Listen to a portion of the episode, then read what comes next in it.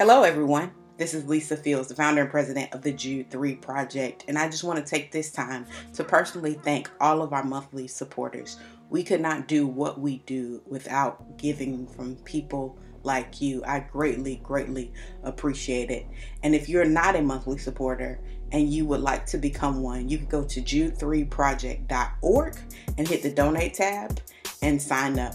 We are grateful for you, and we hope you enjoy today's new episode. God bless. Hello, welcome to the Jude three Project podcast. I'm your host, Lisa Fields. I'm the founder of the Jude three Project.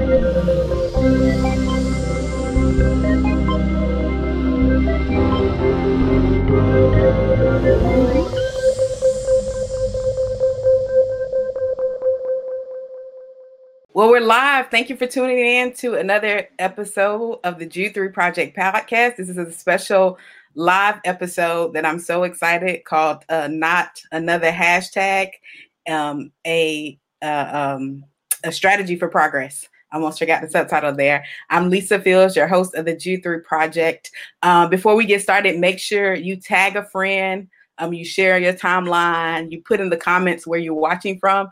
And also, cre- if you're watching from Facebook, create a Facebook watch party um, so we can spread the word. Um, I believe this is a going to be a necessary conversation and a helpful conversation. Um, so make sure you do that. Tag a friend, share your timeline. And also, we want you to definitely make sure uh, you create a Facebook watch party if you're watching from Facebook, um, and put in the comments where you're watching from. We always like to see uh, where the different people are tuning in from. We're so excited that you're joining us for this event. Tonight, we have two um, amazing guests along with the, with me tonight, um, Justin Gibney and Vanna Cure. Welcome. Thank you. Thank you for having us, Lisa. How's it going, Lisa? Glad to be here. It's good to be here uh, with you all. Um, before we get started, uh, just tell our audience a little bit about who you are and your experience on, on this topic. We'll start with you, Vanna.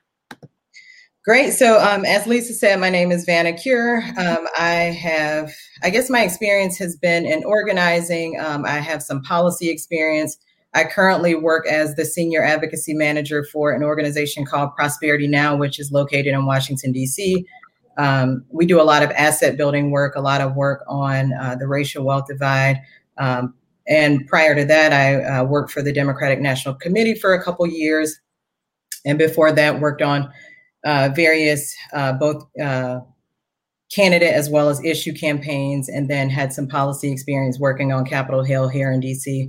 Uh, but with that, I did want to make it clear that I, I am joining today's discussion uh, in my own capacity. I'm not joining on behalf of Prosperity Now. So I just wanted to make that clear before we get started. But nonetheless, very excited to join uh, this conversation tonight, this very important conversation. Awesome. Awesome. What about you, Justin? Well, first, Lisa, thank you so much for, for having me on. You know, I'm one of uh, Jude three's biggest fans, and so I'm always happy to, to contribute when I can. Um, So, yeah, I'm, I'm an attorney by trade. Uh, I also have been doing uh, political strategy for over a decade. So I've run uh, campaigns, local and state. I've also run uh, campaigns for uh, referendums uh, for uh, transportation and water infrastructure.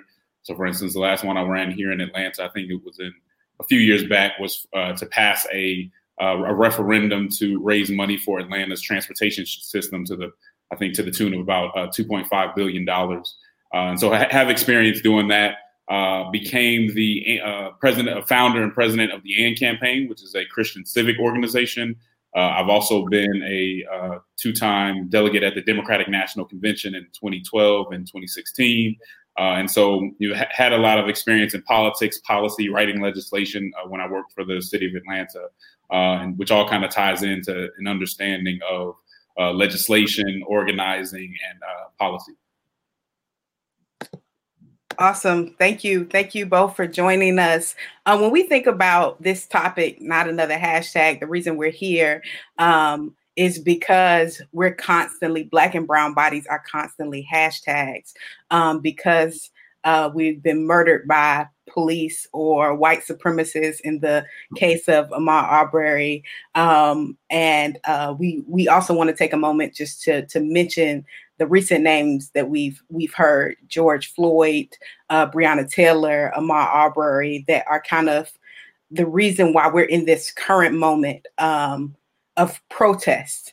And there are many people who say, man, protest doesn't do anything. I think you would be crazy to even think that now, just by the recent events that have transpired. Um, but um, what, for people who think protests aren't effective, what kind of um, advice would you give them, or what kind of, uh, what would you say to them? Uh, starting with you, Vanna. Uh, I think I would just say, you know, people have to understand the reason for protesting. You know, protesting isn't intended to be the end all be all to solve a problem. Protesting um, is a, a means to raise awareness to an issue. And in this case, a very important issue that we see, uh, police brutality. Um, and for folks who say that protesting doesn't work, already this week, we've already started to see some reform in different cities. You know, the mayor of L A has agreed to um, transfer one hundred fifty million dollars from the police force to communities of color. Um, he has yet to say what that allocation is actually going to do in communities of color, but that's a great start. You know, um, already the city of Minneapolis, they just released um, additional reforms to their police force.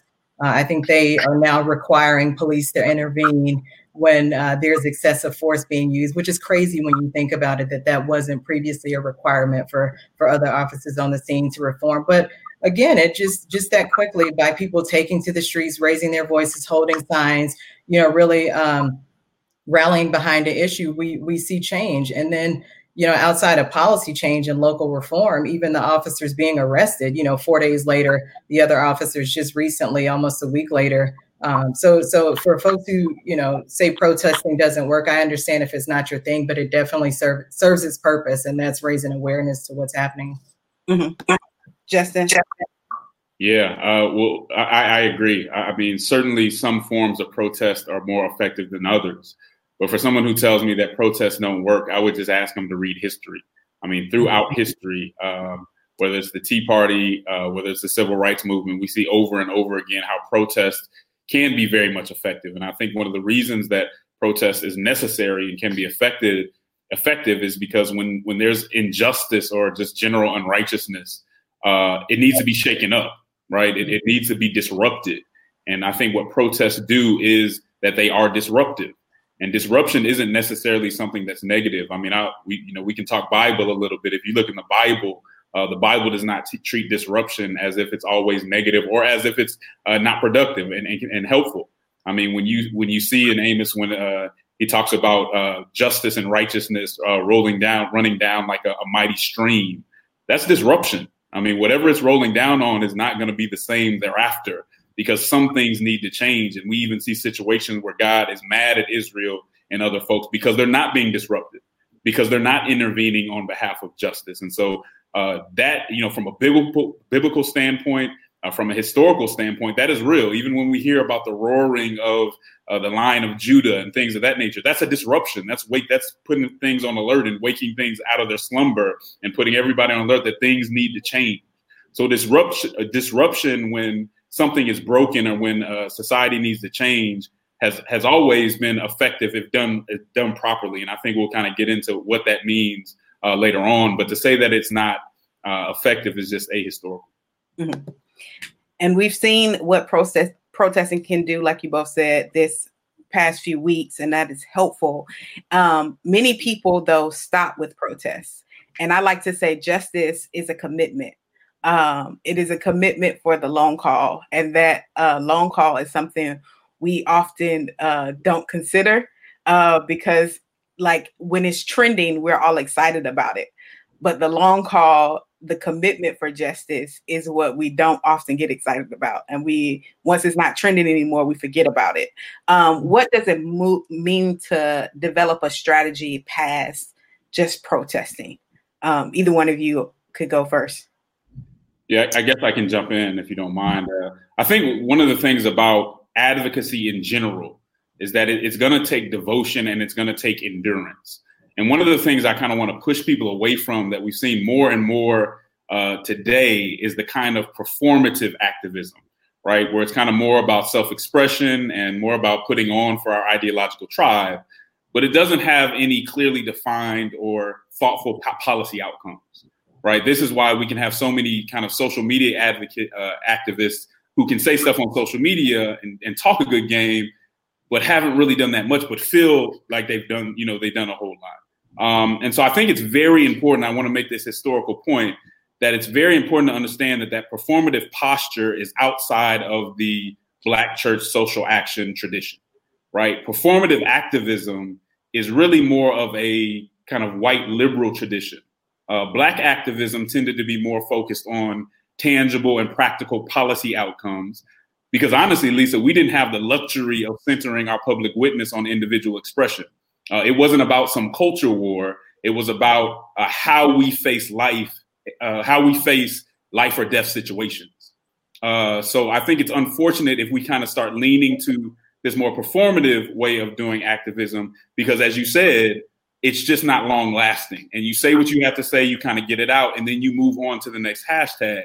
Well, that's just that's just not sound. That's not going to lead to to change, because it's not sustained. And activism has to be sustained. It has to come from strategy. Uh, and that's one of the things that is that's missing. You know, the picture of uh, civil rights activists strategizing in churches was a practical necessity at, necessity at the time. Um, but I think it also has very deep and powerful symbolism, because it speaks to the thoughtfulness and the planning that has to go into social action. Um, but it also speaks, I think, to, you know, them being in the church speaks to the foundation, which is the rock, and the framework, which is the worldview of the movement. Uh, and so let's not be fooled. Those were Christian movements, and they were applying biblical principles to the oppressive situation, but they had to sit down and plan, and they had to be devoted to what they were doing. And we oftentimes just don't see that de- devotion when it's more performative, again, when it's more putting on for our tribe instead of having specific policy outcomes that we are looking for. And traditionally, African-American activism didn't just just didn't have time for that. And I would hope we would kind of go back to that tradition rather than leaning on the more uh, uh, performative side of things. Mm-hmm. Vanna, what would you like to add to that? Yeah, that's well said. And I was going to say, if I would, would add anything here, I would say even encourage us to just take a step back. Um, and when we talk about, you know, next steps in organizing, and just taking a step back and um, really allowing folks who have expressed their empathy for what's happening right now to, to, to have some space to gain more understanding of what's happening right now. Uh, of course, George Floyd was Floyd was the catalyst for what's happening right now, but this is a larger issue of systemic racism, uh, white supremacy, that, you know, the police brutality and police violence is really the tip of the iceberg. Um, so I would just encourage people from here, first things first, is to gain a deeper understanding of what folks mean when we talk about systemic racism and white supremacy. Um, there are an abundance of resources out there, a number of books, a number of movies and podcasts that really talk about the issue Um, in a deep and meaningful way, data, research. Um, so I would just encourage people to take a step back. That way folks can go from uh, just generally being empathetic to uh, becoming an ally and, a, and a, an activist for reform, because that's going to be the next step, is actually going from, um, you know, marching in the streets to pushing for reform. So that's the only thing that I would add, is just taking a step back. And uh, for folks who do that, tend to do that performative um, performative things on social media, a lot of that is coming from a place of ignorance, of a place of people wanting to support, but just not really understanding and not having the words to to put to paper uh, in a way that makes sense to other folks. So, uh, for, and just encouraging people to do the research. There's a number of books out there I posted on social media that I would recommend: How to Be an Anti-Racist, Just, Mer- Just Mercy, uh, Michelle Alexander's books. There's a number of, um, of great books to read to get a, a better understanding. Um, and then from there, when we talk about tangible next steps, um, I think, you know, obviously civic engagement is one, but I think folks feel so overwhelmed when we talk about civic engagement and getting involved with policy and organizing, because they think they have to start from square one. Um, there's a number of organizations doing this work, and I'm sure um, Justin will talk about his organization shortly, but, you know, like these organizations on social media, share their posts, amplify their work, um, get involved in their calls to action. Uh, join local coalitions in your hometown who are doing this work. You don't have to feel like you're starting from square one, uh, but just going from protesting to joining these existing efforts, I think, is helpful. And getting data that's out there that speaks to some of the discrepancies in your community, that speaks to the police violence that's happening in your community, uh, but just seeking out resources that are already there to help you gain a better understanding. Mm-hmm.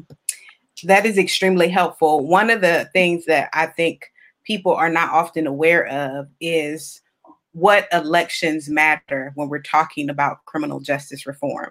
So there's a lot of energy usually around the presidential election um, and sometimes the governor election. But when it comes to local elections outside of the mayor, um, there's not a lot of, there's there's not even a lot of attendance um, all the time for the presidential election. So as we trickle down to state elections, to state reps, Um, to your local officials, there's not a lot of participation. So pe- sometimes people think just changing the president will fix it. Um, can you talk about kind of what elections matter when we think about um, our criminal justice reform?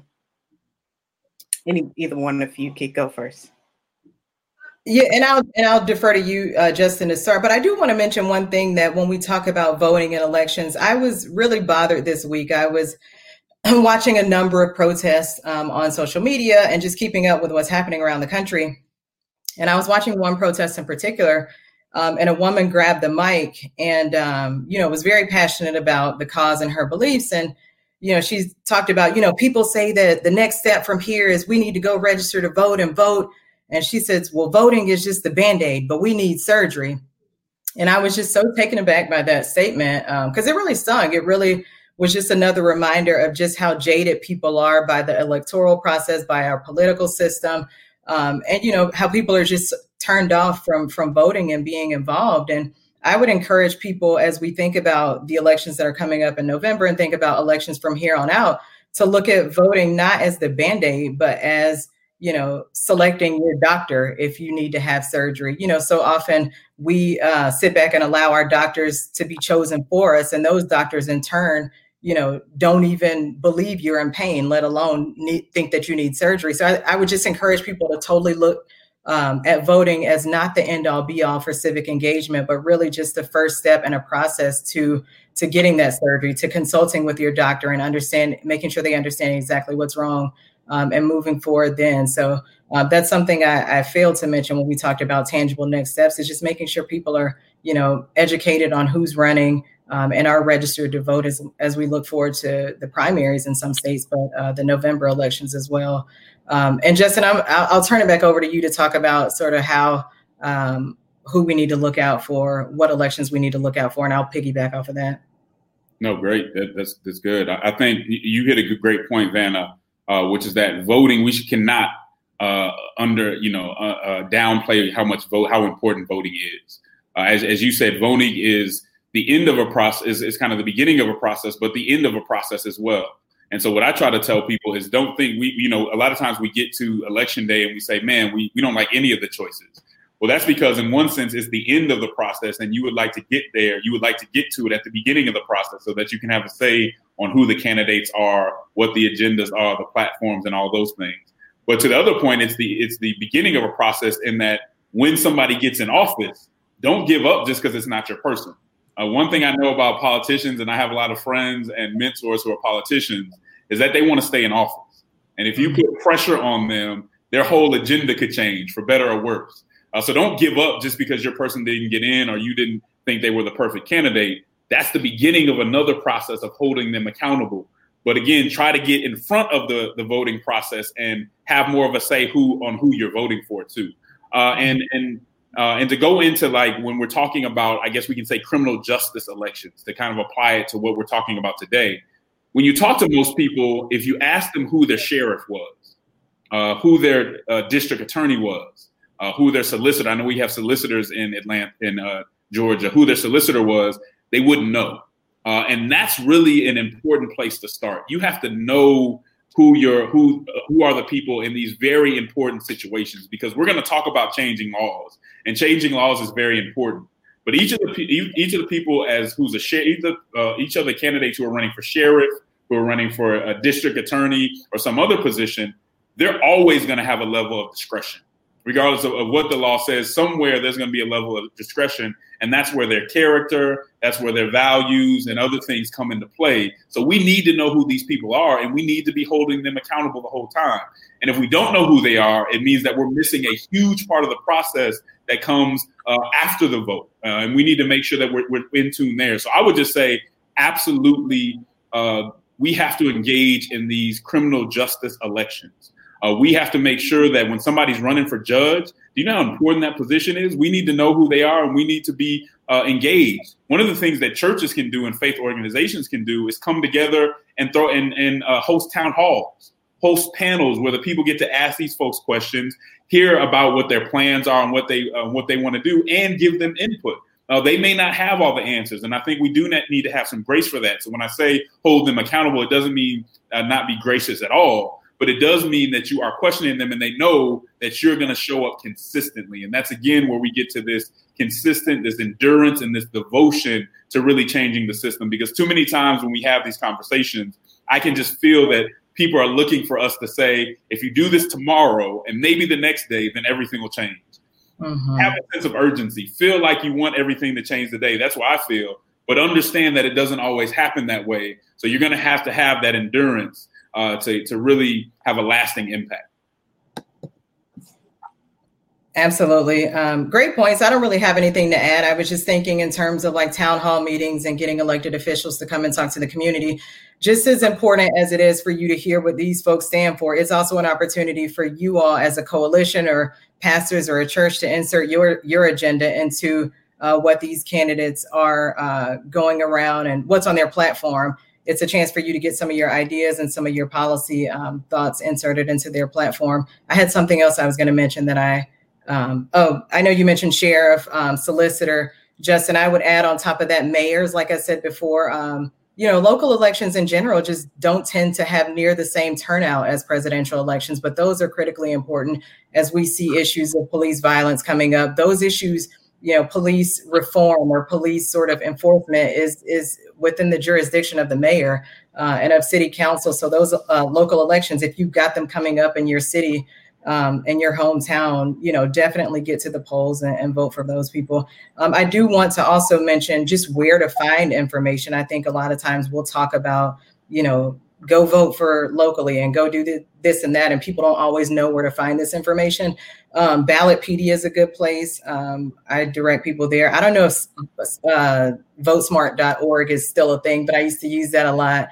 Um, so either one of those websites, I think you can put in your address. They'll show you everybody that's on the ballot, uh, either for this primary that's coming up this summer or for the November election. So just a good way to get a, a pretty comprehensive list of who's going to be on the ballot. You can click on their picture, their name, and it'll show you uh, everything from who their donors are to what their platform is. So definitely take some time to look into who these people are um, and, and make a, an informed and educated decision. Mm-hmm. Um, can you, can either one of you give a little bit more details on um, federal legislation as it relates to criminal justice versus state level? Um, kind of just dig a little bit deeper into that, either one of you. Well, I can talk about it a little bit. You know, I, I mostly work on the local and, and state level, but I'll tell you this, when you're talking about criminal justice, we spend a whole lot of time talking about federal stuff, and you have the First Step Act, and hopefully there'll be something that comes after that. Uh, but the truth of the matter is, when it comes to uh, mass incarceration, most people who are incarcerated are incarcerated in state prisons. Mm-hmm. And so if we're putting all our energy and only paying attention to what's going on on a national level, we actually miss something that's a lot closer to closer to us, and that we may even have more a better chance of impacting. Uh, and so, you know, on a state level, and it depends. And here's the other thing, you know, when we kind of make statements online and, when, and and kind of the narratives that come from our favorite commentators are very general. But the truth of the matter is, criminal justice from state to state is very different.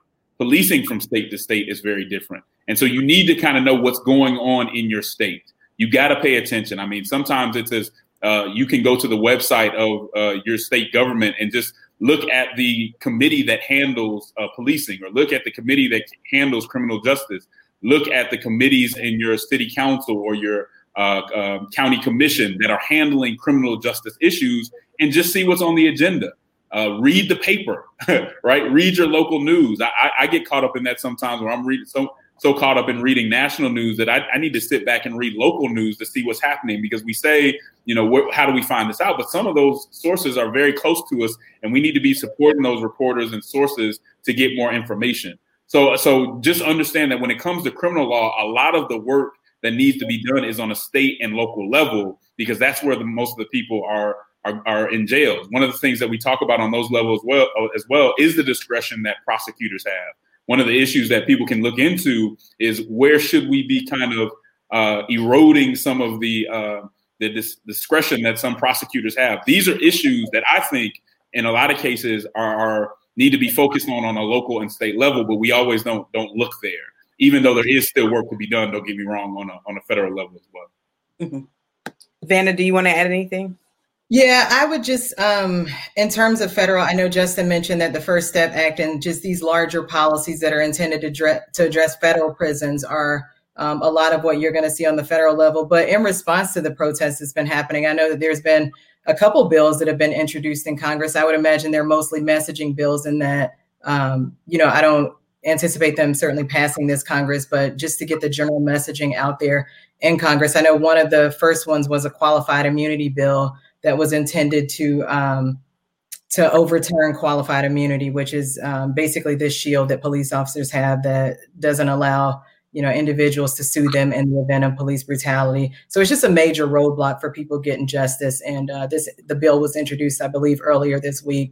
Um, but to Justin's point, most of what needs to happen in terms of criminal justice reform is going to have to happen on the local level. Uh, either the state or uh, either at the state legislature or uh, at City Hall with mayors and city council. That's extremely, extremely helpful. Um, that kind of motivates us, I think, to pay attention to our, our state and local elections um, and put the same energy we would into our, our presidential elections, into those, if we want to get Um, when we want to see criminal justice reform. Um, when we think about um, community organizing, I know that's important. There's a lot of grassroots efforts that have to take place in order for things to change. What are some key things that you would um, um, instruct our audience with in, in, in as it relates to community organizing? Yeah, I would say one of the first things that we have to do in community organizing is be aware, right? We have to know the issues. And we have to uh, understand the process uh, because I'm sure Vanna can tell you a, a lot of time can be wasted by folks who have the best of intentions, but haven't really understood the process. And so that we we're just really spinning our wheels. And that can be a, a tough situation to be in. So I, I would say that. But I say usually when I go into a conversation and I'm trying to organize the community around an issue, sometimes once, you know, once I understand the issue and understand the process, sometimes it starts with a narrative, right? And really helping under people understand a narrative, the storyline of why something is important, how it came came to be, and why it needs to change. And I think sometimes, you know, we we don't focus on that storyline enough. Now, I think especially as Christians, we need to make sure that storyline and that narrative is accurate uh, because there are all kinds of storylines that are just false narratives. And so I'm not saying just make up whatever story works for you. But think about it and process it long enough to be able to explain it to people in a way that creates a narrative and uh, uh, an understanding, a kind of a picture in their head of why this, why something needs to be done, because that's really what what what gets people to want to act and really want to move on an issue when there is a storyline that connects to their story, that connects to the people that are around them. And I think as an organizer, getting those kind of talking points and getting that storyline right and, again, accurate will really help you in making sure that you're reaching people. And then a big part of organizing too is, is just going to be listening to people, listening to people who are in the situation and what they've got going on. You know, for me, I've been in Atlanta for a good amount of time, but I don't do anything without going to the elders. I don't do anything without having, without having a conversation with folks who have been there for a long time. I have, you know, council members who mentored me, all type of folks. And before I sit down with them, I, I don't, I don't really move because I, number one, I think I owe it to hear them out. And two, they have so much kind of institutional knowledge that it's going to help me even better understand what's going on. So I would, I would two things I would point out is just the storyline, making sure that you're aware of the issues and make sure that you're connecting and listening to people before you move forward, uh, because you could waste a lot of time if you don't have those things in place. Mm-hmm. Vanna? Yeah, I would agree with both of those things. Um, I think uh, two things that I would add to those is, um, first and foremost, just figuring out what exactly it is that you want to change. Uh, I think particularly in today's climate, um, with so much energy around police reform, you know, if you ask people out on the front lines what they want to do different or why they're protesting, they're probably going to say police reform. Well, what does that mean? I think we've got to get specific about what it is that we're trying to solve for. You know, do you want Uh, your city council, your mayor to ban chokeholds? Do you want, you know, less funding for police officers, but really rallying around a common cause that isn't so broad and something that you can move um, um, from a, a legislative perspective? So that's first thing, figuring out what it is exactly that you want, and two, who you need to influence to, to make that change happen. You know, is it going to be something that you push Uh, with your federal legislators, uh, your mayor, your your state legislators, figuring out sort of a path to victory there. Um, and then I think the second thing that I would um, would emphasize in terms of organizing is what a win looks like for you. Um, I think a lot of times people um, get discouraged because the goal um, is often to get a bill passed. Um, you know, this big, we want to get something signed by the governor. We want to get something signed by the president. Um, and not necessarily taking those incremental wins of getting a bill introduced or getting a bill moved in Congress or getting legislators talking about your issue on the House floor or city council members talking about your issue in their city council meetings, uh, but just really figuring out what it is um, and setting realistic goals. Um, I mentioned earlier the, the qualified immunity bill, that being a messaging bill. You know, I'm sure um, the senator from Michigan who introduced it, introduced it with the idea that Uh, to get that messaging spread throughout Congress, just generally getting that bill introduced. Um, that's not a loss. Um, it's a win, and it very much is a step and a step in the process in terms of organizing. Um, and another thing that I'll add as well, um, you know, in terms of organizing is just figuring out what exactly that looks like. I think uh, one of the problems now when we have so much energy in the air is that people want to get involved, but they don't know what it looks like. And we say all the time, organize and go talk to your members of Congress and do this and this, do that. But people don't actually know what that looks like in a real tangible way. But figuring out, you know, what you can do to help, um, you know, if you're an organizer, doing an email campaign and getting people in the community involved, sending out, you know, emails or Facebook messages, getting people to um, to email their elected officials, providing them an email script, um, having them call. Is it, to Justin's point earlier, inviting legislators out to a town hall meeting? Is it you gathering a group of folks in the community to go to uh, city council meetings so you all can chime in on a bill that you're trying to push? But just figuring out what it looks like. Uh, you know, anytime you're organizing, people are w- going to want to be involved at different levels in the process. Maybe some people will be more passive advocates where, the, where they'll only want to sign a petition or sign a letter that you've got going around, whereas other people will want to go and testify before, um, before a state legislature or a city council. But just figuring out Uh, how it is that you're going to go about making change. I know it can seem so broad, but it's always a good idea to figure these things out um, as you're going, and make sure you're just not aimlessly seeking out this very broad goal. Mm-hmm. And Lisa, if I can, I would add one more thing. I, I think I think Vanna's right on that. I would add, and, and, and I think we touched on it, Vanna touched on it earlier, you don't have to recreate the wheel every time an issue comes up. There, uh, there are usually organizations that have been doing this for a long time. And so I would I would add that we should usually act through institutions. Uh, advocacy, as we said before, takes devotion and endurance, and those things are best cultivated through institutions. And our age is a very is, is kind of very irreverent sometimes towards institutions and leadership. Um, and I don't think that's just, you know, I'm not I'm not going to say that's just millennials. I think that's everybody. I don't think that started with millennials or the generation after that. Uh, everyone seems sees themselves kind of as outsiders. Uh, when we talk about institutions, we say they or them. Uh, we rarely say we or us. And we even see this in churches, right? Most pastors will be able to tell you this, that we don't necessarily try to improve institutions anymore. When we have a problem, we may say there's a problem. If they don't do what we want to do, then, we're, then we kind of take our ball and go home because we don't have that same kind of ownership. And this is partially because, to be honest, so many leaders and institutions have failed to represent what they said that they were in the church and outside. But we shouldn't take th- but we shouldn't take that and let it lead us to conclude that leadership and institutions are generally bad. Um, we should we should act collectively through institutions. And uh, a major part of advocacy is organizing, and institutions provide the infrastructure and resources to organize efficiently and effectively. We know that there's strength in numbers, and so they give us a consistent set of values and consistent guidelines. Um, institutions are best for sustained action because institutions are still working when you don't have the time to work, right? Mm-hmm. Uh, they're still, they're doing the due diligence and research that you may not have time to do.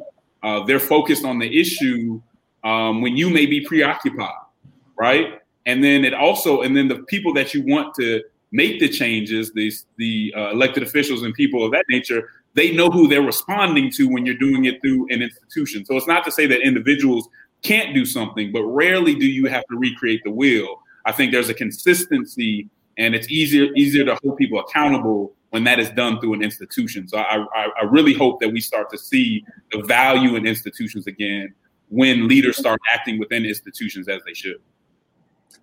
That's that's helpful. Um, as I was listening to both of y'all, I remember um, there was a uh, issue in the city around um, schools, and uh, one of the teachers asked me to come to one of the school board meetings, and I was shocked as to how little, how uh, small the attendance was for such big things that were up for passing. And it, it made me think about like looking at meetings um, with city council and major decisions are being made, and we have the ability to be present, um, but we don't often go to those meetings. Some will argue because they don't have time. Um, it doesn't seem like it's a big deal until it impacts them. Um, how have you seen people not take advantage of um, the the process and the access that we do have?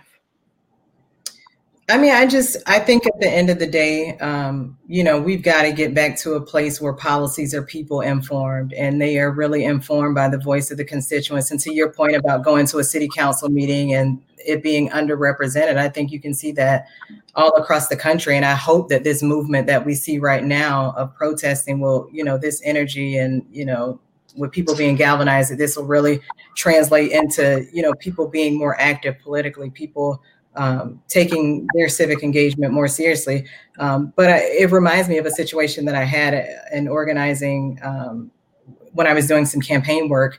Um, one city in particular that I was working with, they were trying to pass, um, you know, housing reform, a big housing reform local ordinance where, you know, it was going to, um, it was designed to curb predatory, um, predatory like renter, um, predatory behavior of landlords, excuse me, um, providing like rental assistance, a really huge um, local housing ordinance, housing ordinance that was intended to address um, housing affordability.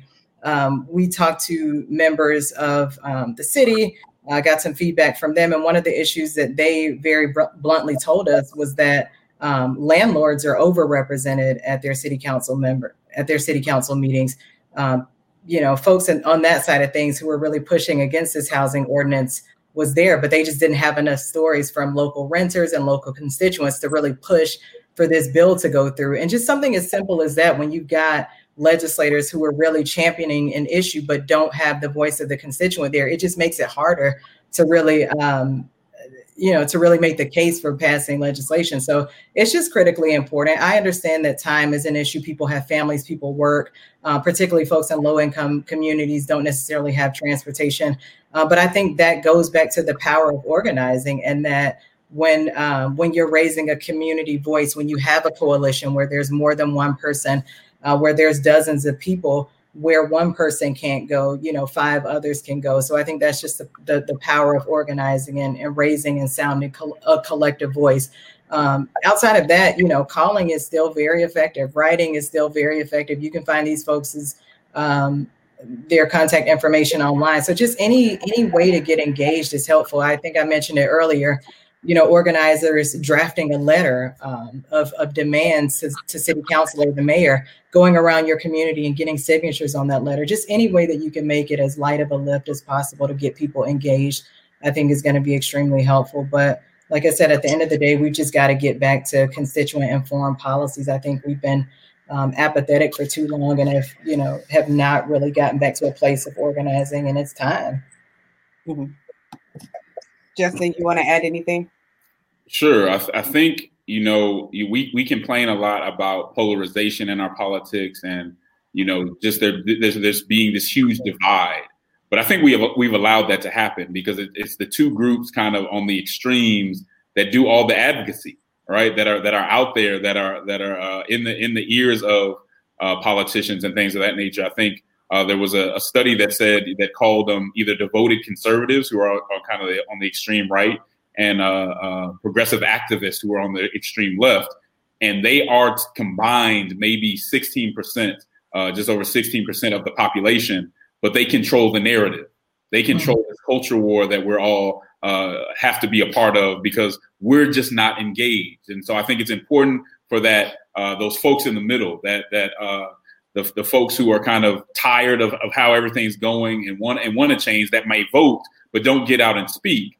Uh, it's time for them to to, to speak up. Uh, don't underestimate how much it means for you to go to a city council meeting with just five people, uh, what, I mean, even five times, six times a year uh, for you to be sending a letter to your local representatives.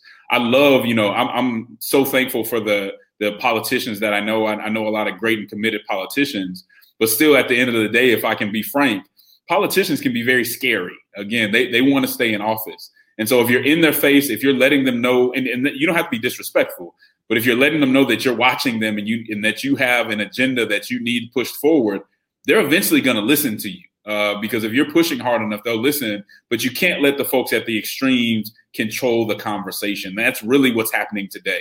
Uh, and so I, I, that's the that's the point that I would make is, again, join institutions and keep that pressure on so that they can. And, and sometimes the truth of the matter is they want to hear from people who are who are not so extreme. They want you to be able to push back. A story that. that I heard uh, John Lewis uh, tell was that when they first went to uh, L B J for the Civil Rights Act and they said, hey, man, we need you to pass this. He looked at him. He said, make me pass it. Make me go to the other side and tell them that I don't have a choice but to pass it, or I'm going to you know, I'm going to have a, a, you know, a real tough time. Make me do that. And that's how politics work. And so we really need to get past the idea. I don't care who the politician or candidate is, that once we get somebody in office, we just leave. If we won and they're on our team, we just leave them to their own devices. That is not how politics work. That's the that's the main way that you will have whatever movement or agenda that you are pushing. That's how you get it co-opted. Somebody's going to be pushing them. Somebody's going to be holding them accountable, and it needs to be you if if you want to um, um, if you want to impact change. And that's a great point. And that's something I say all the time. And in my work and working with advocates across the country is the squeaky wheel gets the, gr- the grease. You know, the more noise that you can make, to Justin's point, being up in the, the face of these politicians, um, you know, in a fit or in a figurative sense, that is, you know, the better chance that you have of getting something passed and getting movement on your issue. Um, second thing I'll mention is I know that, you know, oftentimes people think advocacy and civic engagement and talking to legislators is this big, scary process. And I tell people all the time, you don't have to know politics to get involved. You know your community. Consider yourself the community and your expert, or excuse me, the expert in your community. Um, these, particularly federal legislators, they spend most of their time in Washington, D C They're not in the, on the ground in your community. They don't know the unintended consequences of some of this bad legislation that they pass. You're the the expert in your community. You know, you know, how things are, how policies are affecting stuff around you. Use that expertise to really make a change and really inform their work um, on the federal and state level. So think of yourself as a, as the community expert, and don't be, I guess, intimidated by this sense that that politics, I don't know politics, or I don't know enough to get involved. You you know a lot more than you think you do. That's helpful. We're gonna. Um, I have one more question, and then we're gonna get into some of the questions that's coming in um, the comment section. Uh, when we think about uh, policy change and legislation change, what does that process look like usually from start to finish? Hmm. Either one of y'all want to. Um, I mean, it's it's a long process, if we're honest. In particular, like I said, I mostly do federal policy. I do some state policy and have just ventured into uh, local policy. But it's it's not it's not a short process by any means. And I don't say that to discourage people, but, you know, to to to add that, you know, organizing requires perseverance. Um, but just a quick, you know, I guess government one oh one is the process is, you know, there's it starts with, you know, conceptualizing policy. Um, elected officials, working with organizations, working with people in the community to really think about what a particular policy could look like. Um, and while something's being conceptualized, there's opportunities for uh, residents, for constituents to chime in and just provide anecdotes, provide stories of what's happening with, say, uh, policing in your community. Um, also to provide data as uh, politicians are conceptualizing policy. From there, um, it's introduced and you have to have a champion, um, a champion to, to be able to introduce it. And what I mean by champion is someone who just, you know, it's their issue. They've decided to take it on. Once it get, gets introduced, um, it moves on to committee. Most bills, I will say on the federal level, at least I know it's the same on the state, never make it out of committee. There's just a lot of um, overlapping bills, you know, for whatever reason, bills just tend to sit stagnant. Um, once a bill is in committee, there, that's the opportunity to make amendments, to make changes as it relates to the bill, to um, testify before committees, Um, bring in community voices so that other members of Congress can understand sort of how the bill was developed um, and un- get the full picture of the bill. If it passes committee, then it goes to a full full vote in whatever body, whether it's the House or the Senate. Um, and then if it passes there, it obviously goes for uh, um, a signature from either the president or the, or the governor.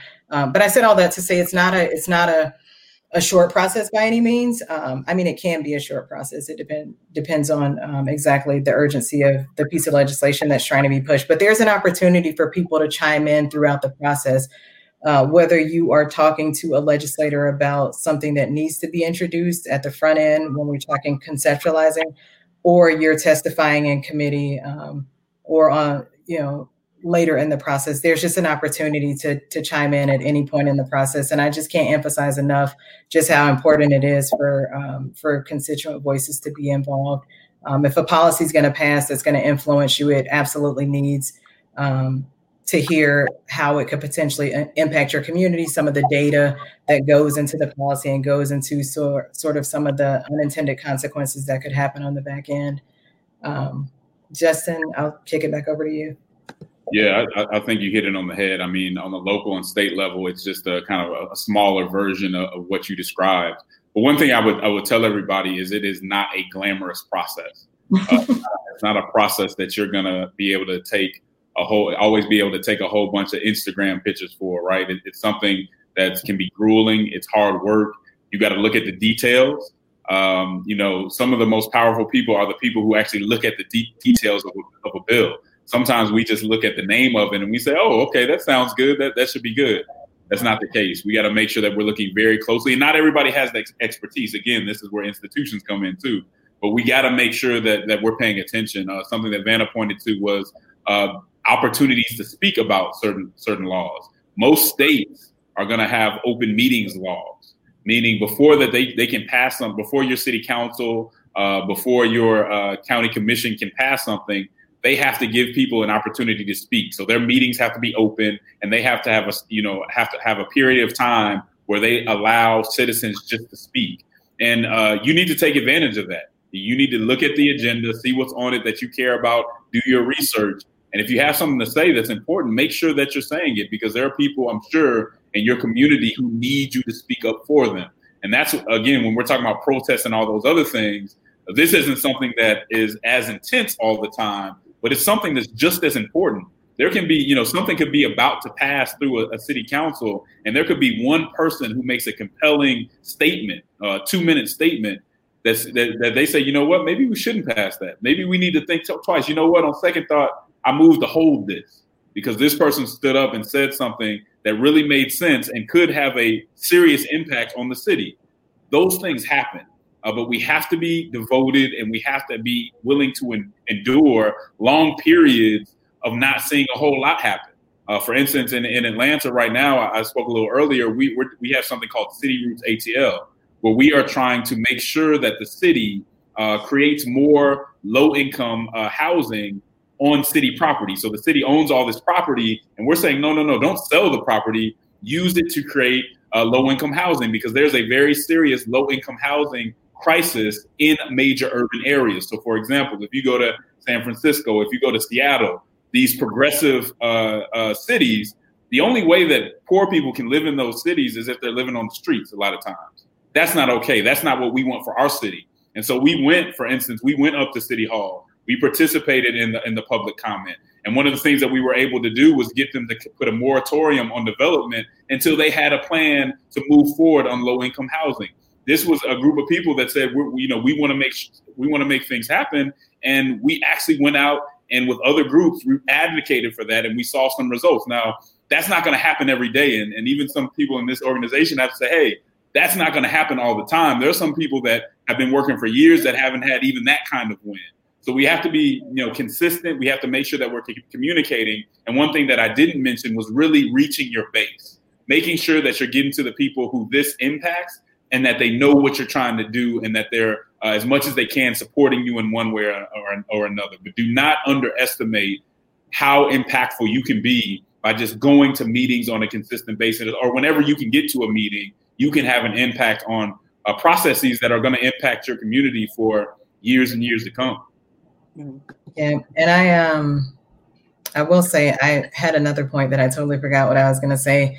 Um, but in terms of just community voices, um, Justin, in addition to getting, you know, your voice as an as an organizer, and maybe someone who pays a little bit more attention to politics than, you know, just your average person, just finding ways to get um, as many community voices involved as as possible, gathering stories from people in your community to share those with the legislator. Oh, that's what I was going to say is, um, you know, I know I keep bringing up federal policy, but don't uh, underestimate uh, district offices of your uh, federal representatives. All of them have district offices um, in their respective districts, if we're talking Congress, as well as across the state, if we're talking the Senate. But don't uh, underestimate those relationships with staffer, staffers in the district offices, um, setting up meetings in those offices, maybe getting some guidance from staffer, staffers in those offices about Um, what issues, you know, your congressman or your senator cares about up in Washington, D C. So just building that local rapport um, is always something that I think people tend to underestimate when you talk about uh, impacting federal policy. So I just wanted to throw that out there. That's helpful. Um, let's take a question from the comments. Uh, Angela says, is it going to show up here? She said, I signed a petition this week to stop the choke. to stop the use of chokeholds. Um, what's the next step after a petition? I would say, Angela, is to whoever you sign, whoever the, I'm assuming that petition was going to the mayor. I would suggest you putting in a quick call to your mayor's office, just following up and letting them, them know that you were a part of that petition um, and asking uh, in general what the mayor can do about that or what next steps are in terms of addressing um, chokeholds being used. So that that's what I would recommend, number one, call. But secondly, this is something that I meant to mention earlier, Lisa, when we talk about tangible next steps, is I know that there's been a lot of talk about uh, Campaign Zero and the work that they're doing around police reform. Um, their website is incredible. If you have not checked it out, um, you can simply enter your zip code uh, and they will give you a list of um they have a set of eight reforms that, that they say if your mayor passes has a seventy-two percent chance, or it can reduce police violence by seventy-two percent. I think that's the statistic. If you go to their website and you put in your zip code, um, it'll list your mayor um, and how many of those eight reforms your, your city has implemented. If they haven't implemented them all, they will give you an email script or a call script, and they will direct you to send an email right then or there or call right then and there with their script. Just incredible, and a very low-lift way that you can advocate and get involved beyond the protest. So I did want to mention that, Angela, without, you know, going too far off base, but I would recommend you just follow up that petition with a phone call. Awesome. Justin, did you want to add anything? No, I think she hit it. I think she she's right on that. Okay. Um, next question we have is um, Erica asks, um, where can we find accurate voting statistics that can help us target and galvanize our communities to vote and speak to our community leaders? Accurate voting statistics. Um, I mean, it depends what what level, what the issue is. And so there's there's there are organizations. I mean, Campaign Zero may have some statistics out there, but you can kind of generally search different uh, research projects or, or different polls that have gone out to kind of see what Uh, you know, what voting looks like, how how people in certain districts are voting. So what we do in any campaign that we're running, we're going to look at the district and we're going to look at how they voted. Now, you don't know how individuals voted, but overall, you can see how people voted. Uh, you can also, you know, also conduct a poll. So we we may send out a poll that says, how would you vote on, on this or that issue? And it gives you an understanding of where uh, where that particular district is on a certain issue. Um, I'm trying to, I hope I'm answering the question, but I think sometimes you just ha- kind of have to look for it, and it depends on the issue. So you can get general data sometimes from your county as far as voting goes, but on a particular issue, it, it just depends what the issue is. There may have been research or a poll done recently that you can pull up to give you an understanding of how people voted or how people feel on a certain issue. Mm-hmm. Did you want to add anything, Vanna? No, I think um, I think Justin tackled it there. I think I was a little bit confused by the question if she was asking how legislators are voted, have voted, or um, how community members have voted. But I think Justin, hopefully Justin answered it. She, she can circle back if, if she wants to rephrase it or has a follow-up. Okay.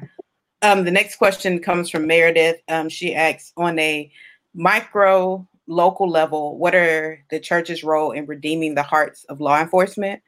Um, What about the cops in the congregation? Um, should we be preaching moral courage to stand up against abusers in their ranks, or should we fo- be focused on the institution? Justin, you want to take a stab at that? Oh, definitely. I think we should be focused on both. Uh, I mean, and I've seen churches do an excellent job of bringing in activists and bringing in police officers. And again, having a conversation, having a town hall meeting and saying, where are you guys with this? One of the things that we have to understand about police officers, uh, uh, they're getting, you know, we're giving them a hard time right now because some of them certainly deserve to be given a hard time, but it's not an easy job. And a lot of these folks got into it for the right reasons and are trying to do the best they can uh, in a in a job that's really tough and where you put your life on the line. And so one thing I would say is, you know, you can beat up on folks all day, but it could go a long way to encourage people for doing when they do something right as well. Right. And so sometimes we, you may just want to throw something at your church where you said, thank you for how you've treated this community. Uh, thank you for, for, for all that you did, all that you've done. And when something happens, maybe you do need to pull them in and have a town hall and have a panel where there's a very serious discussion about why things need to change um, and, and why, you know, you'll let the mayor know and you'll be there tomorrow and the day after if things don't change.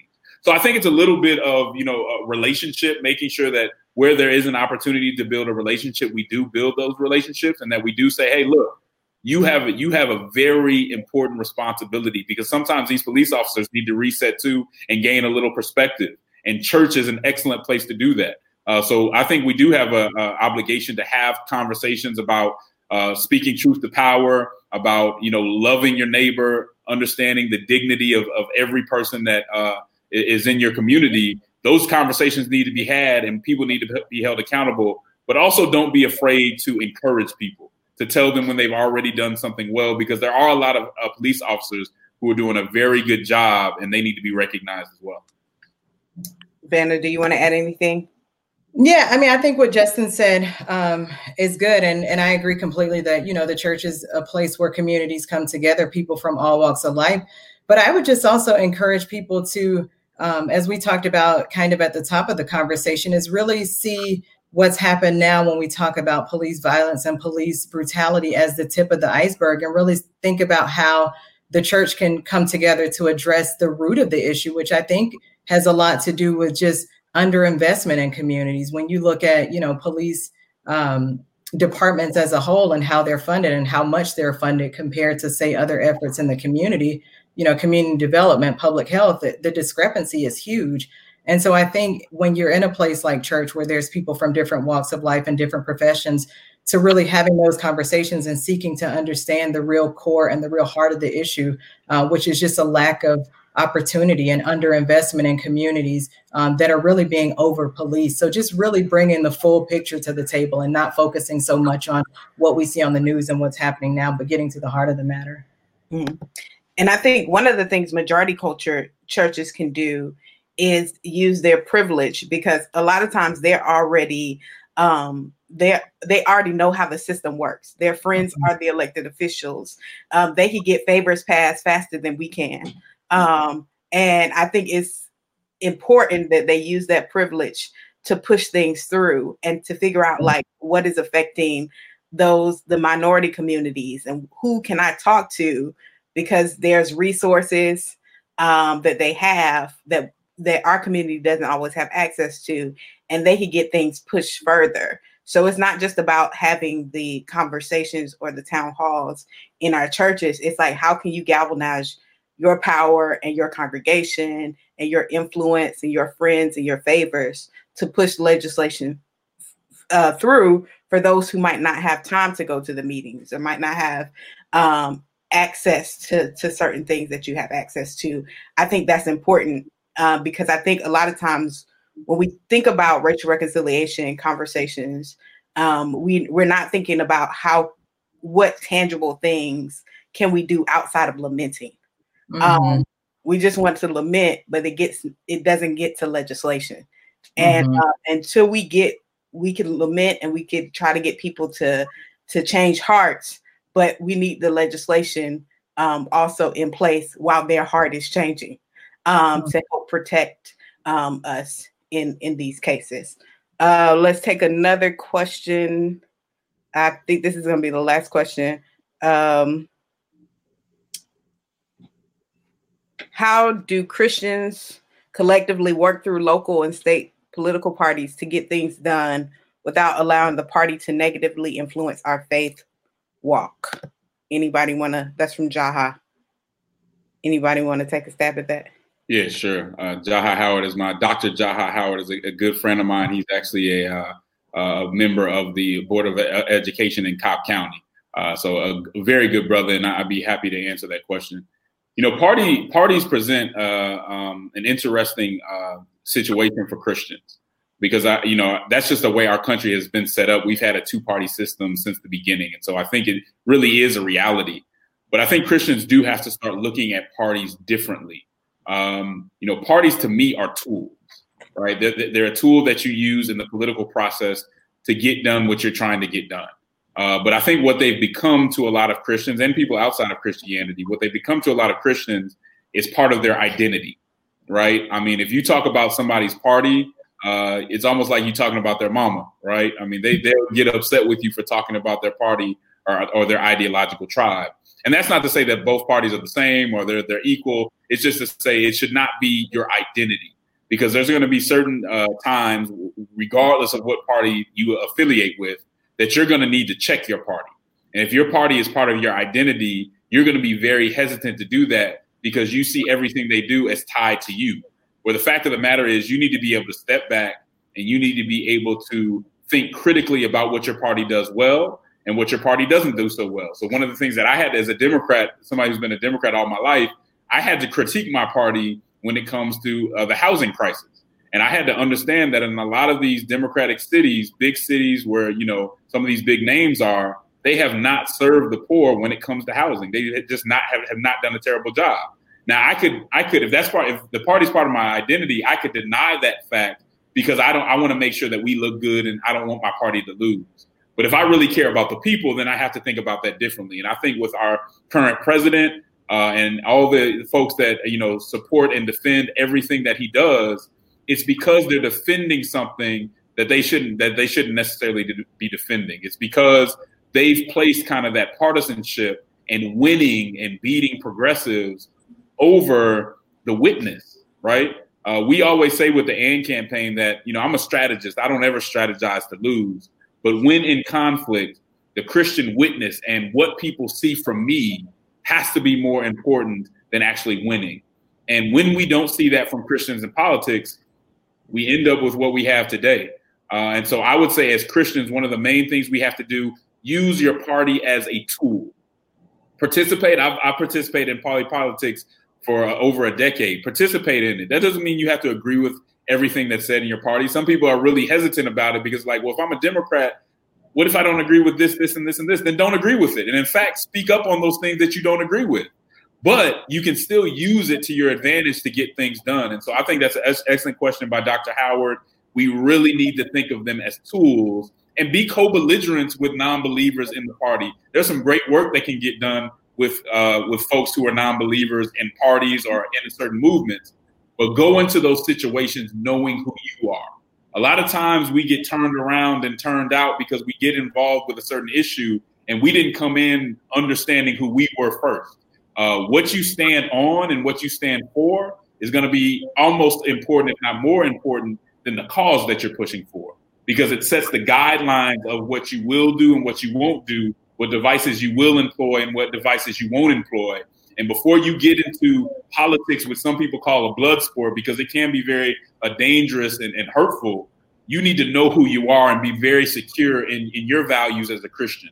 Uh, and, and sometimes that means you're going to have to go against your party vocally, and that you may lose some friends over it. Mm-hmm. Um, this has been a helpful time. I think a lot of the people, the comments I've seen, have been seeing said it's been helpful to them. I know it's been helpful for me. Um, what will be your your final words to our audience, and what resources would you would you like to share with them as we close out? Um, I know, Justin, you have uh, the AND Campaign just released um, some some things, that a statement that gives a list of things um, that people can do going forward. Uh, so I'll let you go go first with that. Yeah. Well, first, thanks, thanks again for having me, Lisa. Uh, Jude three al- always comes through with awesome content, and I appreciate uh, the opportunity to be a part of it. The first thing that I would say to Christians in, in conclusion is just uh, society needs you, needs to know where Christians stand on justice issues. Uh, Christians have to bear witness. And that's something that sometimes folks on social media, other folks on social media know better than the church does. We have to publicly apply the Christian ethic and its justice imperative to the issues at hand. So whether that means that you draft a statement like uh, the AND Campaign did, or that you just uh, endorse a statement uh, on the on the matter, people need to know where you stand. And I, I would say that's particularly important for those of us who have a more conservative theology, because fair or unfair, popular society, the narrative in popular society says that you don't care. And so we need to go out of our way to say, no, we absolutely do care. And I know from my faith tradition, we've shown over and over again the compassion of Jesus Christ that goes into everything we say, that it's not just about convictions and trying to correct other people. It's about loving your neighbor. And we need to make sure that people understand that. So I would first tell people to bear witness, make a statement so that people know that you are unambiguous about where you stand when it comes to justice issues. Uh, the other thing I would say, again, make sure that you're part of institutions. You don't have to recreate the wheel on everything. You don't have to do everything as an individual. Sometimes you need to be a part of an institution, because that's the best way for strategic and sustainable action. Uh, engage your elected officials. And as, as Vanna said very well, know what you want. Have an agenda. Know what policies that you want to change. Uh, that's so important, to have a long-term agenda and strategy as you move forward. I, I really am, am thankful, uh, as we talk about kind of partnering with other people, I'm thankful for the N double A C P. They came out with a, a great kind of list of things that needed to be changed when it comes to the issues that we've been dealing with recently. Uh, so uh, we talked about it earlier, having a ban on knee holds, having a ban on choke holds. Those things are, are very important. Something else that they pointed out was modifying Uh, the use of the force continuum, so that there's, you know, when police are using force, there's a continuum and there's certain steps that they have to go through. They're saying that needs to be modified, that there needs to be at least six steps in relation to escalating a situation.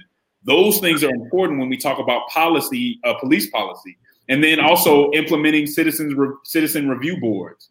Uh, that's when, you know, whenever there's a complaint, it would go to the Citizens Review Board. So it's not just looked at internally uh, by the police, that the citizens are actually having a say on how certain things should be handled. Uh, the city of Atlanta has that. A lot of cities don't have that. So those are just some things that we can push for, but know who you are and stand on what you believe. And you have to speak truth to power. You have to bear witness. And if we continue to do that, if we have the endurance and the, the devotion to do that, uh, we'll go a long way in, in making some changes. Awesome. Vanna? I don't even know if I have anything to add. I feel like Justin, you know, we can drop the mic after he just, um, you know, just said his piece. But, you know, I think going back to what I said th- at the beginning is just to, you know, equip yourself with information, with the knowledge that's out there. There's many organizations that are doing great work. Um, I mentioned earlier, Campaign Zero, Color of Change, Equal Justice Initiative. I know the N double A C P Legal Defense Fund, all these organizations, great research, great work. Um, you know, follow them, like them, take their information and uh, disseminate it in your community. Um, but really, I think it's time for us now to find our second wind. You know, I, I grew up playing basketball, and, you know, you're tired running up and down the court. You got to find that second wind in the second half to really win the game. And I think, you know, with where we are now, we are protesting. We're out in the streets. We're exhausted, fatigued, and tired. But it's time for us to find our second win and press forward and really get that victory and and and see it through and see through what this is all about. And that's ultimately reform at the back end. And I know uh, Justin mentioned some great, you know, reforms that, you know, we're seeing being talked about across the country. I would add two other things that are, I think, are critically important that people haven't talked about enough. Um, I think one of them I mentioned earlier, and that's this issue of police funding. Uh, Louisville, Kentucky, I posted it on Facebook where um, Breonna Taylor was killed in her home. Their police, their city budget is about six hundred seventy-five million dollars. Of that, about one hundred eighty something million. So twenty-eight percent goes to the police. You know, we've just got to, when we talk about reform, I mean, I think, like I said before, that's the issue, is that we're over policing and under uh, invested communities. So just uh, approaching it from a budget budgetary perspective. Um, and then the second thing, you know, these mayors out here, as they are um, working through and negotiating union contracts, police union contracts, just um, having more individuals, more residents raising their voices about those issues, I think are two critically important things that Uh, folks could be advocating on going forward. Uh, but overall, like I said, let's find our second win, um, number one. And then secondly, people who have uh, have been standing beside us, expressing empathy for what's going on, uh, seek out some of these resources so that you can go from, you know, an empathizer to a really, you know, uh, an advocate for reform, uh, which is what we're going to need going forward. So that's all I would add. And I just thank everyone for tuning in. And I hope that this is this conversation is really the beginning for a lot, a lot of work that's going to be done. Thank you. Thank you both for being with us. Um, I think this was a, a very helpful time for those who are watching. And I want you to all remember that justice is a commitment. Uh, we have to be committed to this fight. We have to see it through. And there are going to be days, like they mentioned, where it's going to seem like nothing is happening. Um, but there are going to be days when the movement is trending. But we have to keep the same energy throughout if we want to see real change in this nation. Uh, we have to move from just having racial reconciliation conversations where we just lament to actually saying, I'm going to be an advocate. I'm going to use my power. I'm going to use my privilege to get this systemic change um, in our country. So thank you all for tuning in to another episode of the Jude three Project podcast. Uh, remember, you could get our, um, our curriculum through Eyes of Color. You could donate, become a monthly partner, or you could take our online course, all at Jude three project dot org. Remember, here at the Jude three Project, we're helping you to know what you believe and why you believe it. God bless. And until next time, grace and peace. Thank you so much for listening to another episode of the Jude three Project podcast. I hope you enjoyed this episode. You can tune into all our past episodes at w w w dot jude three project dot org. Dot com. You can subscribe on iTunes, Stitcher, Google Play. Remember not only to subscribe, but also rate us. That helps us to gauge how we're doing and how you're enjoying the show, and it gives other listeners some ideas about the show as well. So thank you so much for tuning in. Also, remember we have our Bible engagement app in partnership with Back to the Bible to help you get better engaged in the Bible every single day. You take a survey, it assesses your strengths and weaknesses and sends you Bible verses based on those. So it's a great app. You can download the app by searching in your App Store or Google Play, searching Jude three Project, and it'll be right there for you. So thank you again. Remember, if you would like to become a monthly partner or a one-time giver, you can do so on our website or by mail. Just go to jude three project dot com, hit that donate tab, and you'll see the option to mail mail in a gift or give online. We appreciate you, and I'm so, so thankful for you. God bless, and remember, here at the Jude three Project, we're helping you to know what you believe and why you believe it.